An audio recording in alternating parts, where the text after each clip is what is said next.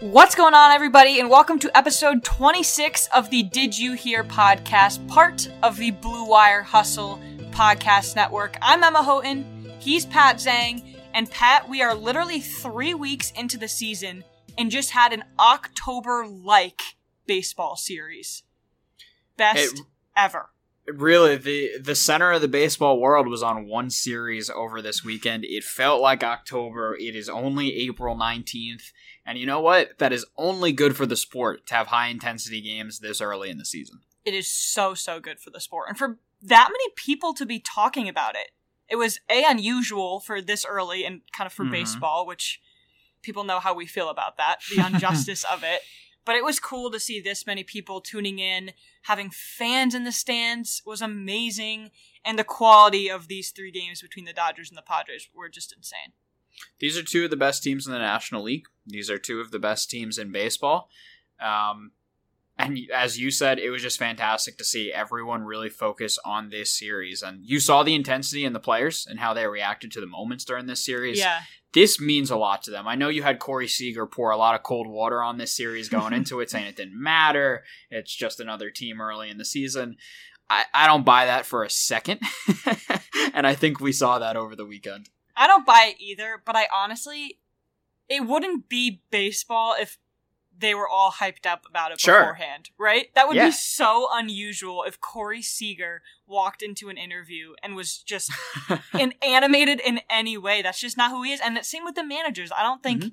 I was fine with them not putting too much emphasis on it, but I do think afterwards, even Roberts was like, "This was pretty legit." No, I couldn't agree more. I, I don't think you I- on the on the Padres section of things. You don't want to put the Dodgers on any more of a pedestal Yes, as they're yes. already on because we, we know about the big brother little brother that they kind of look at each other at. And if you're the Dodgers, I mean the the Padres are just this annoying gnat that's flying around you right now because of obviously how much of a super team the Dodgers are. Uh, so I, I I completely get it from both sides, but what it does is it just leads to fantastic and incredibly interesting, intriguing, competitive, uh, intense baseball, and it was great. Yeah. So the games were Friday night, Saturday night, and then Sunday afternoon. Dodgers take two. Before we get into the actual action of the game, because you just said it, it, it r- reminded me that I think we should talk about this. What were your thoughts about both teams going in? Where did you think both the Dodgers and the Padres stood going in, like Friday afternoon, going into this series? Yeah, so listen, going into the series, the Dodgers were eleven and two. Yeah. they we talked about over unders, you know, just a couple of weeks ago, and theirs was, I believe, 103 and a half. I, Yeah. I may be wrong, but it was right that around sounds about right. it was right around that territory. And I said under just because of the sheer number. Couple weeks into the season, they are going to aggressively approach that over. this team is ridiculous from top to bottom. I mean, I, I think going into it, what you loved is that this was going to be, you know, a nice. I don't know if measuring stick's the right word here, but just uh, some good competition for the Dodgers to stack up against one of the top teams in the NL. So I, I thought that was good there. And on the Padres, you know, it's been mixed so far. I think you watch their games and you say that's a really talented baseball team. But it hasn't completely shown through yet. I don't think Blake Snell's been at his best yet. Again, we're a couple weeks in the season. How much do you want to jump into that? Fernando Tatis is hitting sub 200. He also missed, you know, some time with the Mhm. shoulder injury. So I did think this was a little more important for the Padres than the Dodgers, just because you've seen the Dodgers good way to put it. yeah, it's just the the start that the Dodgers have gotten off to, um, and I think we saw through three games that this Dodgers team's juggernaut. Yeah, I completely agree. I, I think the Dodgers pace right now is about 133 wins, Jesus, if I remember that correctly. So they're aggressively over right now. And when I was thinking about the Padres, I actually think the way you worded it is perfect. They are a very talented baseball team, but they haven't been performing Mhm. that well so far. And a lot of it has to do with injuries. Yep. Fernando Tatis is the big one, but Trent Grisham hasn't been 100%. He is a huge part of this team that will forever be underrated. just Some came their- back as well. Yeah, just he didn't even play on Sunday. A lot of their bullpen pieces aren't 100% healthy. That's a big success piece for them. So I was curious to see how the Padres would match up. And we obviously will get into it a lot later. I still think the Padres are behind, but I was impressed by them just sticking around. They really are just a pest. And even if the Dodgers from top to bottom are more talented. The Padres are going to make every single game they play a game. And that makes me so excited. So I I love what you said there about the Padres, where you know they, they were in these games, and they were they had a chance to they lost two out of three. They had a chance to win every single one of those games. You know the the first one went to extra innings. Yep. The first one was incredible. You know the second one was a, a two nothing win from the Dodgers, where Clayton Kershaw really turned back the years and, and looked fantastic, and obviously they won on Sunday. So I listen, I, am not the biggest moral victory person in the world, but if you're San Diego, you played the best team in baseball by a country mile really, really well. And at least on Friday night, they should have won that game. Uh, before you know imploding in extra innings and Jake Cronenworth yeah. coming into pitch, which is insane, adds to the entertainment level of what this series was. But um, so that that's kind of how I'd look at it from the Padres coming out of it. I'll actually take it even further. I think the quote unquote moral victory comes. I think the Padres left this series pretty pissed. Yeah, because they they blew it in they their did. two losses. If they had done better with runners in scoring position, if they had made less errors, if their pitchers had stuck it out a little longer, etc., you could keep going down that list. They could have easily won these games. So I actually think it's a good thing that the Padres left mad, saying, "Oh man, if we could have done this, this would have happened." Because if they had just gotten blown out, then there wouldn't have been any entertainment. There wouldn't have been any competition. So I actually think it's a good thing that A, it was so close, and B, the Padres know that if they had played better, they easily could have won and to your point too, this Padre team is not healthy yet. I mean, yeah. the the Grisham, as you said, I, I harped on Grisham a ton, you know, Mhm. during the offseason and last year. I love Grisham, and I think he adds so much to this Padres offense, and we know how good he is out there in, in, in center field. And on, on Tatis Jr. too, I'm a little nervous that he's back already. I I really think he probably should have given it a little bit more time. I know Yeah. we want him out there. I know it was Padres Dodgers it, it feels a little rushed that he came back, you know, from uh, popping out his shoulder like that. Uh, of course, he's the one that's going to know his body a heck of a lot better than any of us. yes, that's Any true. of us, but uh, I would like him to be a little more cautious here because, you know, just think back to his rookie season. He lost half his rookie season due to injury. You've got this shoulder injury popping, which is a reoccurring injury popping up again already so say, early in this season. Uh, the, he, we know how important he is to the Padres and everything they do in that lineup. He's a, an electric talent in the field. He's a dynamic personality. He's not someone baseball can really afford to lose. So I, I would have been okay if he took another week or two to sit out this thing. But of course, always nice to see him on the field. Yeah, he also went one for thirteen. I'm So not sure he's not right. like- I'm really not. Yeah, I, I mean, I, I I confidently can say I do not think he's right. Yep. He isn't right. Um, but the one for thirteen, it wasn't like he played a huge impact in these games. And The one actually- was a home run It off was of Walker off Buehler. of, off of Buehler, and but and in the, in the field he was detrimental at times as well. Mhm. And he still, I think he's got you- five errors. Is that what the is that the? uh, I think it's six. Is it more now? Yeah. Yeah, I think it's six. There was one that I actually think was more Cronenworth's fault than Tatis's. But anyways, tell us how we're gonna go through some of these games. Give us a blueprint here so we can have a little bit of structure. Yeah. I, I think we're just kind of going through things that stood out to us, Okay. kind of takeaways that we go through it, and then just favorite moments as a whole from the series. Yeah. So, so I say, do you want me to start something off? yeah, you go ahead. I'll say I'll, I'll start off with two things that happen, and it's a word that I've mentioned a, a couple times already, and that's intensity. And we Mm. saw it in games one and two. Well, honestly, all of them. I can give you multiple instances here. You know, in the first game, you had benches clear after Man- Mateo got hit by the Santana pitch, which again we know baseball doesn't love as we go back to the Castellanos problem Yeah. that we talked about. But Passion, exit. yeah, but I love it, uh, especially in in Dodgers Padres and what this this rivalry is going to mean for baseball this season.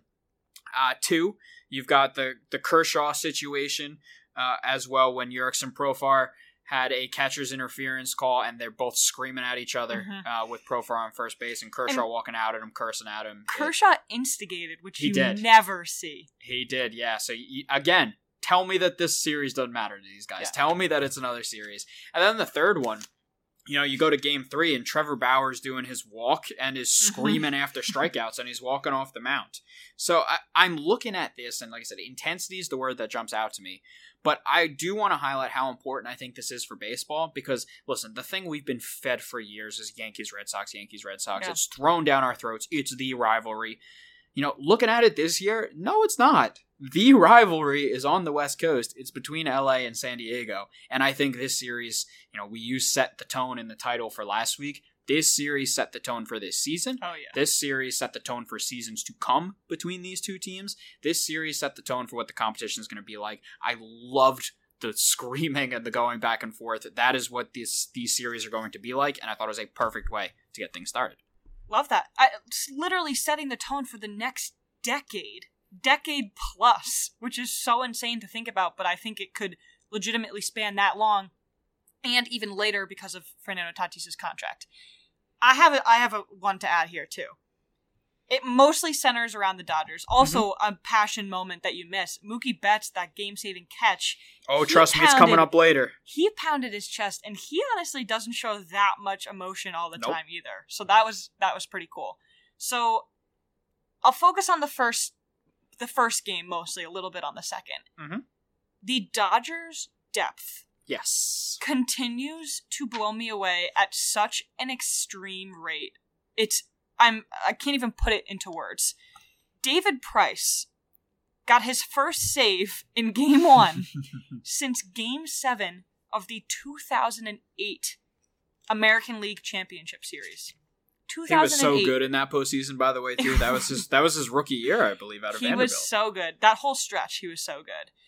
But the fact we've mentioned it before, the fact that David Price isn't even starting, a former Cy Young winner, because the Dodgers have so much depth in the starting rotation, that they can put him in the bullpen and they can put him in in a save situation in the 12th inning of this game. That's one. The next is that Cody Bellinger has a hairline fracture in his mm. Mhm. tibia. That is a serious thing and it kind of quietly broke. Did you think that? Because he was out for something else. And then it also broke that he got spiked. And now he has a broken leg. And I think he's going to be out for some significant time, which is very detrimental. But I don't think if I hadn't brought this up, we wouldn't have even mentioned that Cody Bellinger was gone. There are so many other stars on this team, That's right? the insanity of the Dodgers a- as you were going through. I mean, you talk so you're spotlighting Friday. Luke Raley hit his first career home run. That's in that exactly game what I was going to say. coming out of the outfield. It doesn't matter. The Dodgers just bring up another guy. He steps in. Of course, no one can make the impact that Cody Bellinger does because he's such a great glove, and we know all about that power, that sweet swing, and all the power he's got from the left side. But it is out of this world what they do, and they do this year in and year out at position after position. I mean, think about how good this Do- this Dodgers team is, and then when Cody Bellinger is inserted back, that's my mm-hmm. main takeaway. And then the other thing, oh, also, I'm sorry, but can I get a little bit of Zach McKinstry credit here? Of course. He had a great series as well. Him and Raley, I mean, those are cool, cool stories. And Gavin Lux is now in the IL, so you have this guy. I think his name is Sheldon Neuse or something like that, and he was getting playing time at second. It's just crazy. and McKinstry is currently hitting 320, by the way. Yeah, he's a beast. Beast. And th- so the second thing I have to say, and this I think can be taken out to baseball as a whole, and I actually want to mention this too when we talk about Snell. The Dodgers have four men who have recorded a save. I mentioned Price, and then you've got some more familiar names like Victor Gonzalez, Corey Knebel, Kenley Jansen. Blake Treinen hasn't recorded a save, arguably one of their best arms in the pen. Brusdar Graterol hasn't recorded a save, who I'm pretty sure you thought was going to be the main closer for the Dodgers, Pat. Yeah, he came back and pitched for in his first appearance on Sunday uh, Yeah. after missing the first part of the season, and I do believe he will end up being the full time closer uh, at some point during the season. Jimmy Nelson also hasn't recorded a save, and then Julio Urias also Stud. hasn't recorded a save. I obviously mentioned him because he saved Game Six of the 2020 World Series last fall. So the equality, I guess you could say, of this, and and a it benefits the Dodgers because You don't put too much stress on any one pitcher. You don't have to worry about load management, stuff like that, mm-hmm. Where you obviously hear more about that in the NBA. But the other reason why it's so beneficial is that hitters don't get to zero in on one guy. They can't look at Kenley Jansen and watch hours of Kenley Jansen's tape and know exactly what he's going to throw because he might be in there one every four days now. And in the meantime, you're gonna see Gonzalez, Knebel, Price, Graterol, etc. It's just I, crazy. How many times am I going to say the word crazy? But it is because of how much depth they have. And also, I really just think this is going to set the tone for what we see as the future of bullpen use. Because, yeah, it's great to have Liam Hendriks anchor mm-hmm. down the pen or Josh Hader anchor down the pen, but I'm pretty sure Hendriks got paid 54 million. 39 right. guaranteed, I'm pretty sure imagine how the White Sox could have used that money for other position players or starting depth that they might have needed. The Dodgers don't have to go out and spend $54 million to get a guy like Hendriks. They have six other guys who, when they all combine, are probably better than Hendriks will ever be on his own. That, well, that's the thing as you talk about it. It's, it's the key word when it comes to the Dodgers, and it's versatility and yes. that's what they value so much, whether it be in the field or on the mound, especially with their relievers. And as you ripped through all of their relievers, you, you go at exactly. that. I mean, David Price, you know, can be a starter reliever. Urias, you know, you can put in a bunch of different roles. You go through all the different middle guys. Doesn't matter if they're coming in in the sixth or the ninth. It's not going to make a difference for these guys, and I love that position versatility for them.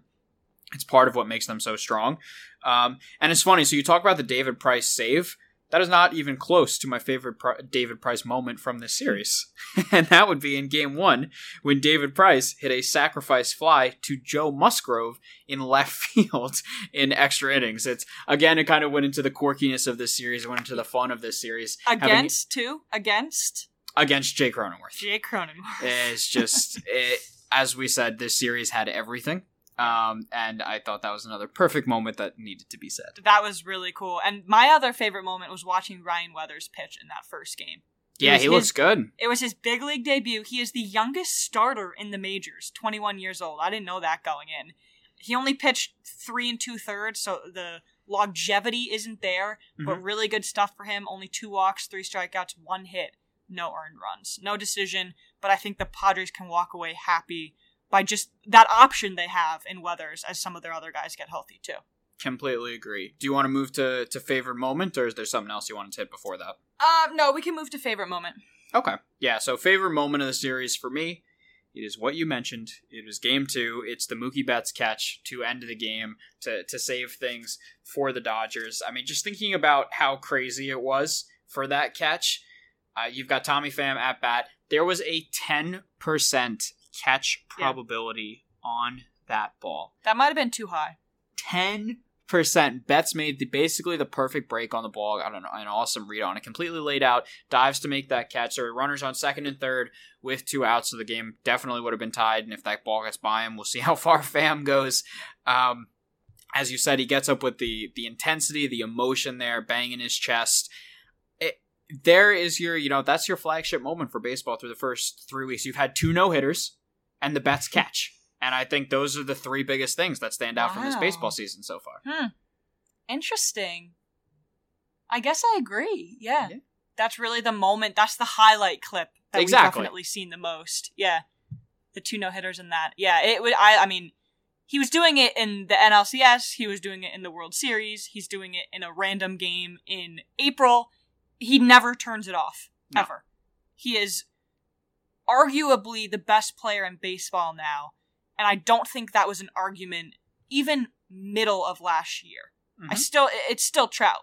But Mookie Betts just game in and game out continues to to push up against that a little bit for sure. No, so he, he does, and it's the defensive side of things and the base running side of things as well as well that yeah. put him in that conversation because he's just so good at all of it.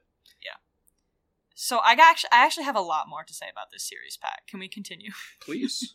so my favorite moment was Hosmer's his tying hit in the seventh inning mm-hmm. of Game mm-hmm. Three, and then his go-ahead hit in the next inning in the eighth, and then Tommy Pham finally broke out of that slump. He was actually the guy who hit the ball that Mookie made the game saving catch against. So a little bit of revenge there, and then the Padres go ahead and they end up winning 5 2. I love Hosmer. I talked about it actually in my season previews. I really think that the acquisition of Hosmer changed the trajectory of the Padres organization It did. because the fact that they paid him showed everybody that this is what they were going to do. That the Padres are here to stay. They're going to continue to spend money. Hosmer was in the peak of the, his career coming off of his tenure with the Royals at the time. And then they signed Machado, and then they signed that big seven player deal at last year's trade deadline in Tatis and Darvish and Snell, etc. So I, I love seeing Hosmer do well. And at this point, he's kind of the only hitter with runners in scoring position that can hit well. Those are pretty jarring numbers there. But I think we should talk about the pitching now Sure. because each game really was a pitcher's duel in and of itself. You usually have one game in a series that's the big pitcher's duel, the two aces. This game you had all three, maybe not Ryan Weathers, but you had Buehler versus Weathers, you had Kershaw versus Darvish, which was definitely the best matchup between the two, and then you had Bauer versus Snell. Kershaw and Darvish were excellent. Everything. Yeah. everything I thought about Darvish potentially having a regressive year, regressing year, has been wrong. Seven innings. He got the loss. He had one earned run, one hit. I I mean, just absolutely ridiculous. It was a two nothing game. But I need to focus on Snell here because Snell came into this series just this season, actually, not just even the series, just rearing about how he was going to go deeper into games Oh, we we both agree. he i mean the rays weren't were no longer a fit for him that was the attitude i got for snell if Mhm. cash is going to pull him 73 pitches in when he's dealing right before he goes through the third part of the uh, third time through the order then the rays aren't a fit for him because he's the type of guy that can go seven innings 100 plus pitches all that he threw 95 pitches in game three versus the dodgers was pulled after five he threw three innings, pulled after 38 pitches against the Pirates in his last start. This is not the start that Snell envisioned for himself. It's not the start that the Padres envisioned for him. And something has to change here because it is excellent that you're getting those seven innings out of Darvish almost every single time. But the one two punch is becoming a lot less formidable if Snell is going to be throwing that many pitches. He had 10 three ball counts over five innings. That's not going to cut it, especially with this bullpen being as just injury ravaged as it is right now. Yeah, and I, I think you really hit the nail on the head here. Um, when going through it on Snell, I, I do agree that it feels like the Rays were the ones that were completely vilified for everything with Snell. But you're looking at it through the start of the season. He's got four starts and 15 innings. I mean, that's not acceptable. No. Through, to pitch 15 innings total in four starts. And the funny thing is, you look at his opponent's average, and it's 186. So you're saying, well, what's going wrong? He's got 10 walks in those 15 innings. His whip is way up to almost 1.4, and he's getting hit uh, with, with the long ball so far. Only two home runs, but he's not limiting 15 damage for big. Yeah, exactly. So extrapolate that out. It's still not great. So it, it's he's missing bats, you know, because that average is down. But as as you said, with the three ball counts and and I going through with the walks, he is struggling to put guys away, and that is a big problem for for San Diego because they they need Snell to step in there and be one of the you know make that top two rotation excuse me top two rotation that one two punch Yeah. as as lethal as it can be and you have not gotten that through four starts I mean seriously 15 innings in four starts It's not it's not acceptable at all. No. The, what makes Snell so successful is him getting batters to chase, and batters are getting better at not chasing generally. I mean, if Pittsburgh can do that, think about what the Dodgers can do. You have some of the best, most disciplined hitters in the league in Muncy and Seager and Taylor, etc. Chris Taylor also had a monster series talking about versatility versatility Yeah. versatility he But is you one of the can't- poster children for it Snell is just getting the pitch count up so high that even though he's not giving up a lot of hits or a lot of runs, you can't you can't even bring him into the sixth inning. So I really just think he has to attack the strike zone more. And I get that's not his MO. I get maybe the hit number will go up, but then maybe he can just get deeper into the games because what's happening now just isn't working. It's not working at all. No, it, it really is not. We we need to see more from him if the Padres are going to be one of these top contenders. Yeah. Okay, so I have one more thing about Tatis, and then I have a very important question to end off this segment. Sure. I think the Dodgers exposed Fernando Tatis's biggest weakness. I think they cracked the code. Mm. And a lot of that has to do with his injury. And, and we mentioned at the beginning. I also agree that he came back too soon.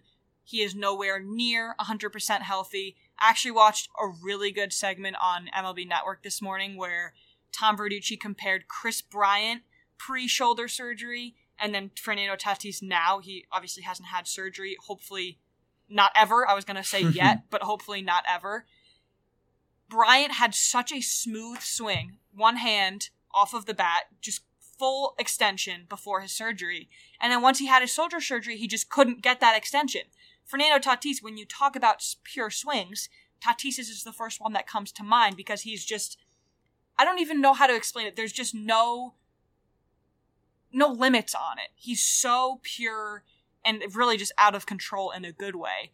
He was told going into this series that he should swing with two hands on the bat Yep. Because the reason why that shoulder popped out is because he had so much extension. Not to compare myself to Fernando Tatis Jr., but when I was playing softball, my shoulder popped out on a swing. And it is horrible. And it makes you feel, when that happens to you, you feel like it's going to happen every other time after. So I can't even imagine what he's going through. And of course, knowing him for the sh- small sample size that we've seen of him so far, he doesn't want to go in and half ass it. He wants to go in and still slide headfirst into second Mhm. base and all that. So it is really such a dilemma for him to either sit out or play at 80%, even if that, that's where he's at. But the reason why the Dodgers have cracked Tatis is because he's hitting 129 this season. Batting average isn't everything, obviously. But he went 1 for 13 with one homer in this series. He had that two handed swing. And what's most important is where the swing and misses were coming from. So Mhm. on Friday, 11 of the 27 pitches that T- Tati saw were either middle away or down and away. Yep. On Sunday, 15 of the 22 pitches he saw were in those same zones. And the reason why I don't mention Saturday is because that was versus Kershaw, and Kershaw just pounded him in the strike zone, and Mhm. Tatis just swung and missed. But pitchers have realized now, scouting reports have realized now that Tatis cannot extend and reach down and away, the outside corner and low. He he lunges, he extends, he flails at it, and that has become his biggest weakness, even more so than up and in, which was the previous weakness for him. Yep, that is exactly what I was going to say. Is that I, I I know exactly those numbers that you are referring to, and it's so interesting because as as you said there, the book on him has been jam him inside. You know, he really struggles to get that bat head through and, and be able to turn on those pitches. But you know, w- we've talked about it before. The Dodgers analytics are probably the top analytics department Yes. in all of Major League Baseball. The and they- Rays might have something to say Yep. about that. Yes, yes, they are right up there as well. Uh, and they clearly found something because they to so consistently attack him in that way, to be able to go that low and away, and for him to struggle the way he did, it's uh, it's something he's going to have to adjust to. We talk about it all the time that you know players once they get found out, you know it, it's easy when you first come up and no one knows how to pitch Yeah. you. But you know, once you're able to work up that sample size, teams are able to look at these things, and this is something that's clearly popped up with Tatis, and the Dodgers exploited it. And I'm not saying I desperately hope that this is a one time thing. It's less than 50 pitches. Yep. So, less than 50 spots. He is a generational talent. I think he'll be able to overcome this, and we don't even know how much the injury is impacting him right now. But that was just a glaring weakness where you see it time in and time out, him continuing to flail at these balls. And the Dodgers exploited it. And we'll see how many more teams can exploit this too. But that leads me into my last question here. Is this a rivalry now? Is it a full fledged Boston Red Sox versus New York Yankees rivalries, or or is the are the Padres not there yet? I think this is, especially just looking at it on a one season type thing, I give this tenfold more interesting than Yankees Red Sox this year. I I am so much more intrigued by what happens in these series between these two teams with these with this set of players with this set of managers. I do give it a rivalry. Now, listen, I understand the Padres do not have the history to go behind it. Mm-hmm. I get that, and I, I think that is a very valid point. But they were in the postseason last year. They should be on pace for 90 plus wins this year. And these two teams are going to see a lot of each other. You know, as as being in the division, they play 18 times. So I, I do think this is a rivalry. And for me, not only is it a rivalry, I think it's the best one in baseball to follow this year. Interesting. So this year, uh, it definitely is the best rivalry to follow. That's also because the Mhm. Yankees suck right now. Uh, Whispers. I, I would never say such a thing, nor would I ever enjoy their pain. but I am not willing to say that it's a full fledged rivalry yet. I, And I get it. I get it. It's mostly because of that history that you Mhm. mentioned. And I also think a rivalry, it, it doesn't always matter if the teams are that well matched up. I think this year it does because these teams are seemingly so close. But one of my biggest takeaways from the weekend is that this Padres team performing the way they are right now isn't enough. It made me think that the Padres Sure. are going to have to go out and get somebody else. And I honestly think it's a bat. I think Snell will find himself. I think some I of these too. young guys will, will even out a little bit. I think the bullpen will be 100% healthy when it matters most. I think the Padres need one more bat, and it's mostly because Tommy Pham has just been abysmal this year. Horrible. Their bench depth is good. Profar's good. Mateo's good. Kim is good. They need one more big time bat because the Dodgers every. I mean, if Chris Taylor is going to play like that every single time, who are the Dodgers going to throw out that can measure up to him? So I Mhm. think the Dodgers. I mean, I think the Padres. Excuse me could be more busy at the trade line than I expected them to be if they want to take the Dodgers deep into the postseason. And what I'll say about that is that their general manager is AJ Preller. So it is someone that is not going to be shy to go out there and make a deal if he thinks there's one to be had that will help the Padres. Which I agree. again, I think only makes things more exciting. Yeah. You're right. You're right. It's it's just continuing in a year in a decade where the Dodgers have been so dominant. You would think Mhm. people would tap the brakes and let the Dodgers have this excellence, not try and get close, not try and waste money. The Padres are all in, and they showed it, and it was so much fun to watch. It was worth it. This one series, one game, three games out of 18, showed that everything AJ Preller did this offseason was worth it. And we're about to see more of it in just a couple of This days. upcoming weekend. I have to apologize. I didn't mention this as a series to watch in my weekly. I don't know what I completely missed it. I don't know what I was doing. I was because it was too obvious. That's I was why. talking about like the the Rays Yankees. Who cares about that? The Dodgers and the Padres played. it's uh listen it's gonna be awesome I, we- listen we just spent our main podcast segment on it Yeah. so, and we get to do it again in a couple of days And So- next weekend, and it's Sunday night baseball, which will be even better. oh too. my god wasn't Yeah. that insane that they weren't on it on listen I, couldn't- get it because they're playing each other again next weekend they didn't want to do the back-to-back but really like cubs braves against dodgers padres And the the Braves game was terrible. I think the final score was Four. 13-4. four so home runs in the first inning for the braves and Yeah. wrigley yeah, Not no. a great look. no no no All right, so yeah, bottom line, we'll have a lot more to talk about in this Dodgers Padres potential rivalry. We'll see at the end of the year. I like it. We can frame it that way. Yeah. we'll, and we'll keep following it as it. Uh, as so it many stars, though. So fun many. to talk about. It's gonna be great. Yeah. All right, my number is about college basketball. Should we go Sweet. there? Let's do it. So, talking about stars, the number one ranked recruit in college basketball declared today, Chet Holmgren, is going to the newest blue blood in college basketball, the Gonzaga Bulldogs. And the craziest number I heard this week is two.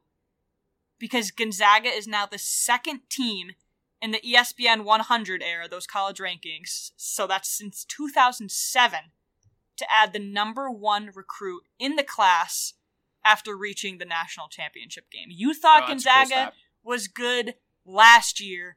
Watch out for them this year. I found another stat. I was telling Pat beforehand, and I didn't write it down, and now I can't find it. But something like Gonzaga has gotten two of the best recruits in, in the country. Holmgren this year, and Suggs was number six overall last year. They hadn't done that in probably the organization history since then. Gonzaga is coming onto the scene, and quick, It's just Holmgren. He's seven one. Him and Drew Timme, I can't even imagine what that's going to be like to watch. But good for Mark Few, good for Gonzaga, and good for Spokane, Washington. Come on now. No, it's it's awesome. I, also think it's very interesting that this happened on the day that Jalen Suggs officially Yes. declared for oh, the Oh, good NBA point, yeah. draft. So while they're losing Suggs, they are adding Holmgren. I again listen.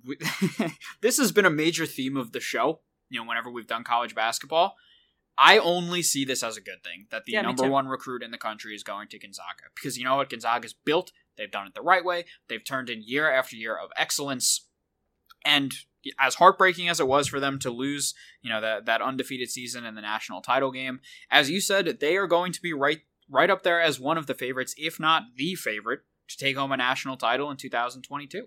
Yeah. Highest rated prospect to go to Gonzaga since 2007. Mark Few, 22 years, finally gets his number one. So cool. I lo- I am a awesome. huge fan of Mark Few these As days. As am I. Yeah. Uh, Like I said, built them the right way. Uh, have taken advantage of transfers. Have developed players. They've got the one and done and the Jalen Suggs type. Uh, the, the job that Few has done since he took this job in the late '90s. Yeah. Almost unparalleled in college basketball, possibly unparalleled in college Yeah. basketball from where Gonzaga was to what he's built them to. And the difference is that we're obviously not talking about Jalen Suggs in the same vein that we have with UNC and Kentucky and Duke, Mhm. because Jalen Suggs is a generational talent that we might never see again. Hit a talent like him, and you probably could say the same thing about Chet Holmgren. He hasn't even played college basketball, and he's already the projected number one overall pick in 2022. That seems crazy to me, but that that happens every once in a blue moon. It's the culture that you build, and that's the difference between Gonzaga and the blue bloods that have struggled this past year in Kentucky, UNC, Kansas, etc.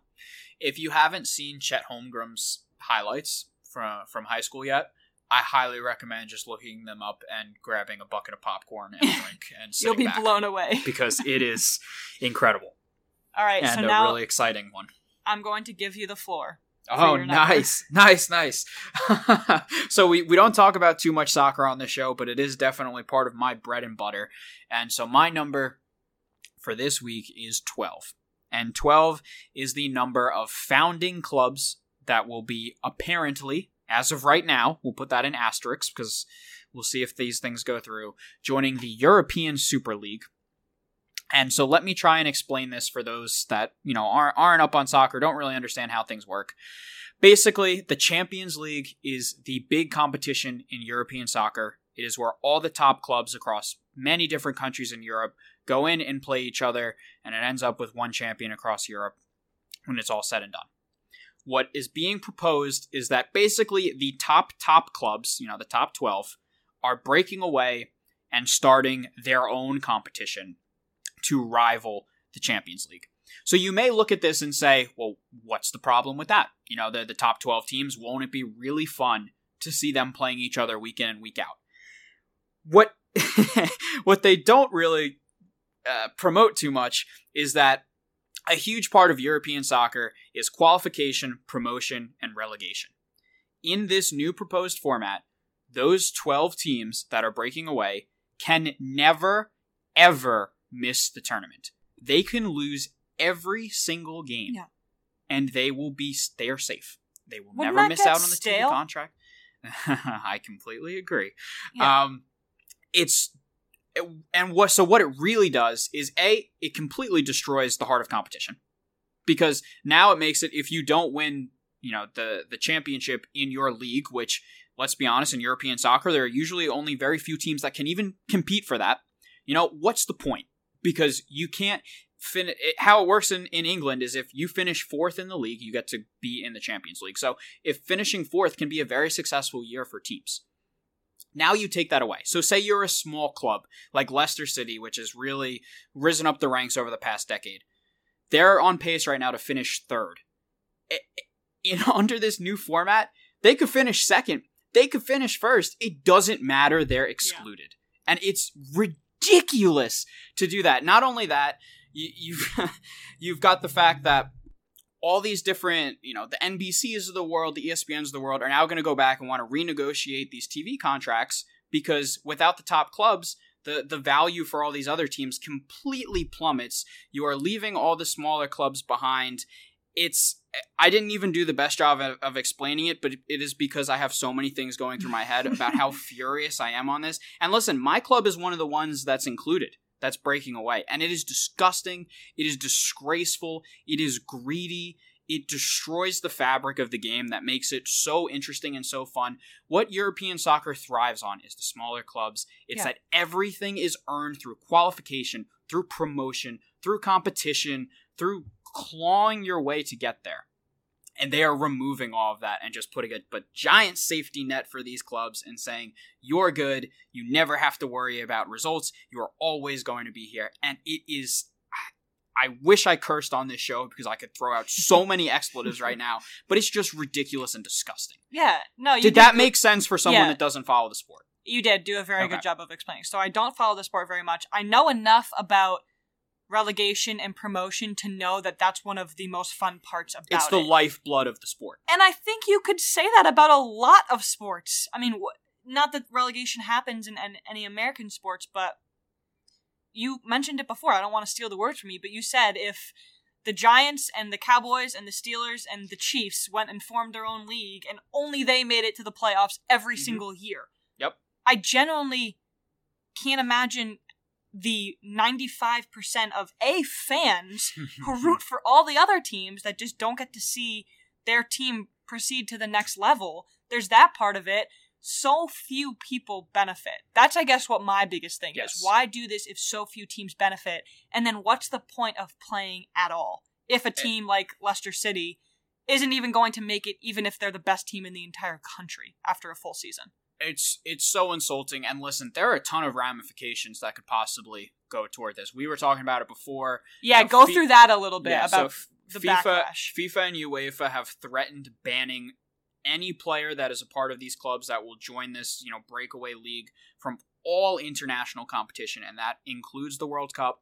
You know, mm-hmm. that includes this summer's uh, Gold Cup, which will involve the United States men's national team. That includes this summer's Euros, which is a you know a massive, massive international tournament in Europe. You've got uh, UEFA and the Champions League. So, funny enough, three of the four finalists in the Champions League right now are supposed to break away as a part of this league. UEFA is threatening to expel them from the competition uh, later this week, which I don't know what that's going to mean for the competition for this year's competition moving forward.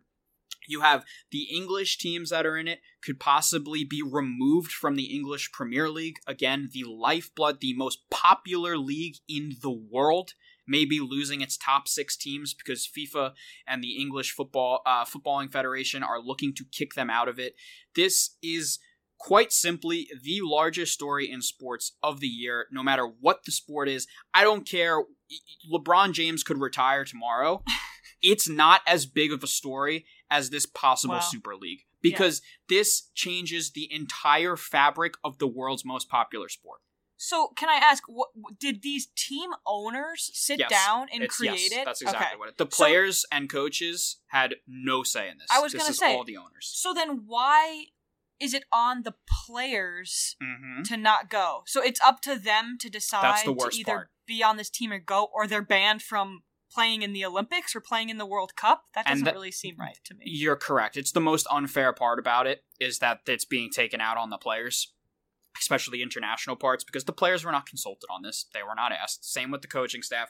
This is all about the owners coming together saying basically, we've lost all this money in the pandemic. They're going to be guaranteed a ridiculous amount of money by starting this league, which is why they're doing it or why they are looking to do it.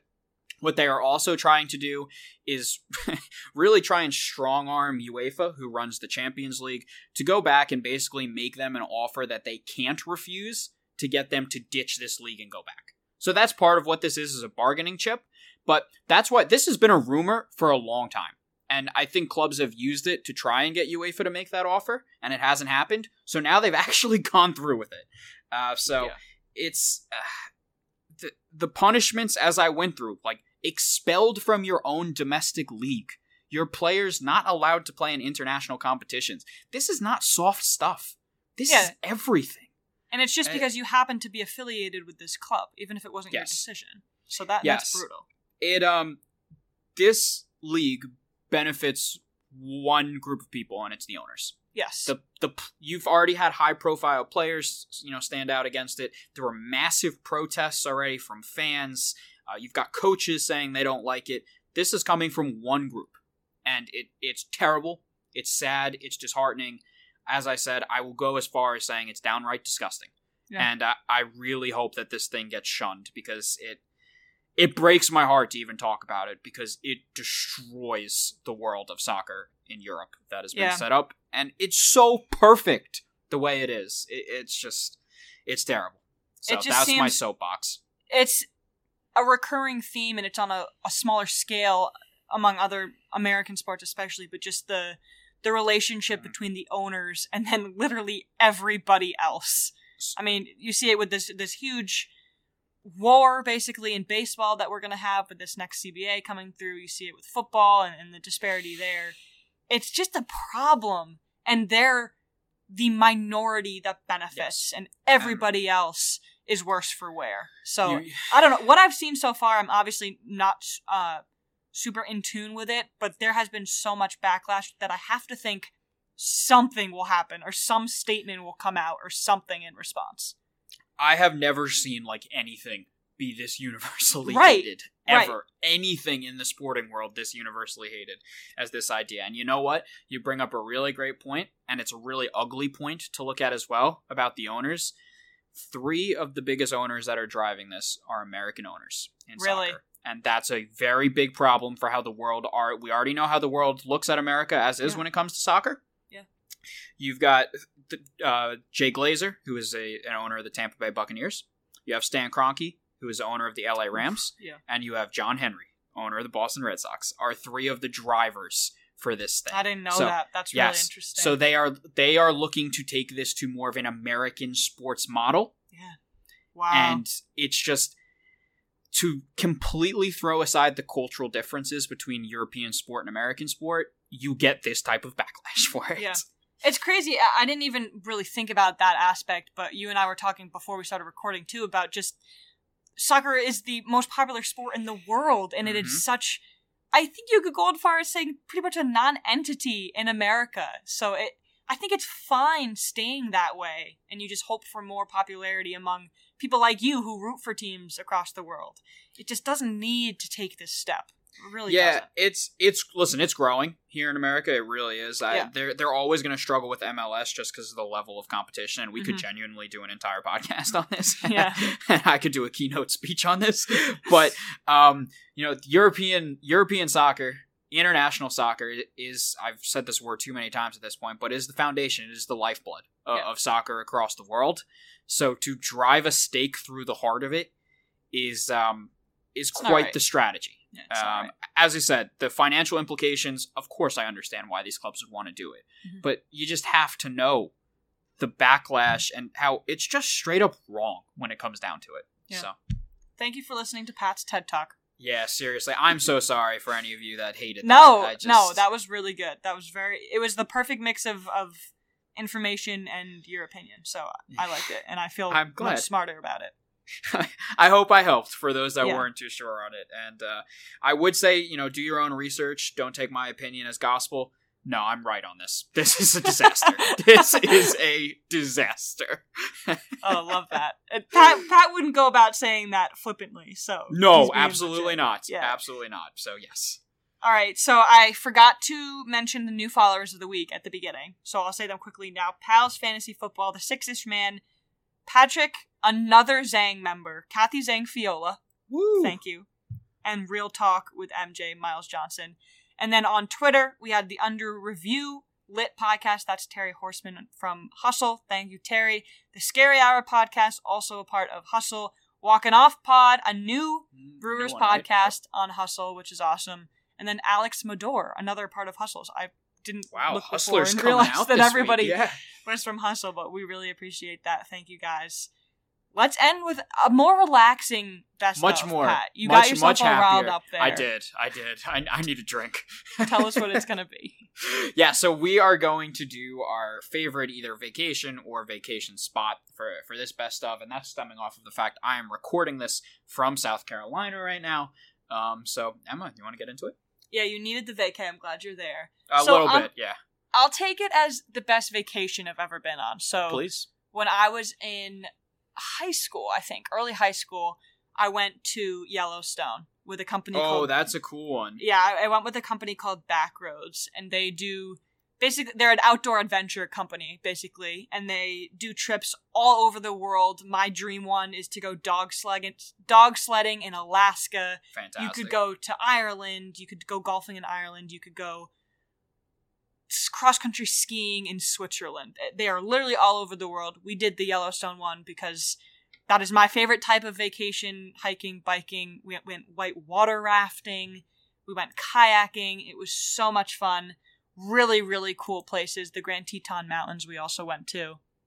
So, Oh, just- that is so cool. yeah, the the national parks, those are my types of trips. I love it. I also really like the beach, but I think if it came down to it and it was like Jamaica versus Yellowstone, I think I would pick Yellowstone again. Uh, Yellowstone is a place that I would still really like to go to. yeah, that is... it's really awesome. It's really awesome. Oh, that is so cool. I'm, I'm glad you shared that because that was interesting for me Yeah. too. That's oh, that's sweet. What's Um, yours? Yeah, so I, I look at it in different ways. You know, all my baseball trips to see baseball stadiums. Yes. I, I love top up there. Uh, I would be remiss to not mention uh, my senior year spring break from a year ago uh, down in Florida was a great time as well. But I, I really have to say for for vacation spot, it's where I am right now. It's it's what I mentioned for um, our PGA when we did that Oh, best yeah. of. Uh, for for Harbor Town, uh, Hilton Head is just incredible. The, the mix of weather, beach, golf, restaurants, uh, just straight on good vibes is um is just so refreshing and so nice coming from a northern boy. Mhm. Um, so it, it feels great to go down here, and there's so many different things to do, especially outside.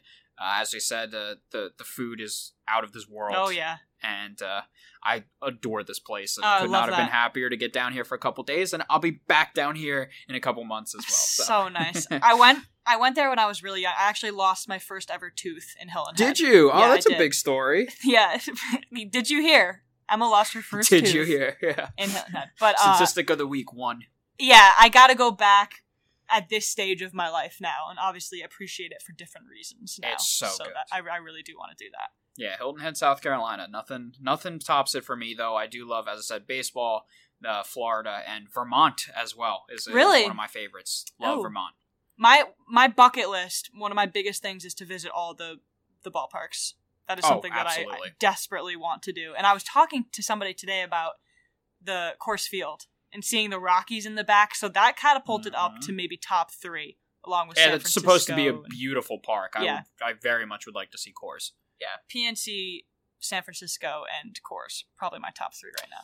I think Nationals Park is going to be the next one off my list this summer. Okay, yeah, that's Just- that's doable. It's, it's drivable for Yeah. me. I should be vaccinated soon, so um, should be easy enough for me to get to and cross Love another that. one off. Yeah. Hope hopefully they're playing well there. Then yeah, Uh, d- as a Met fan, I hope not.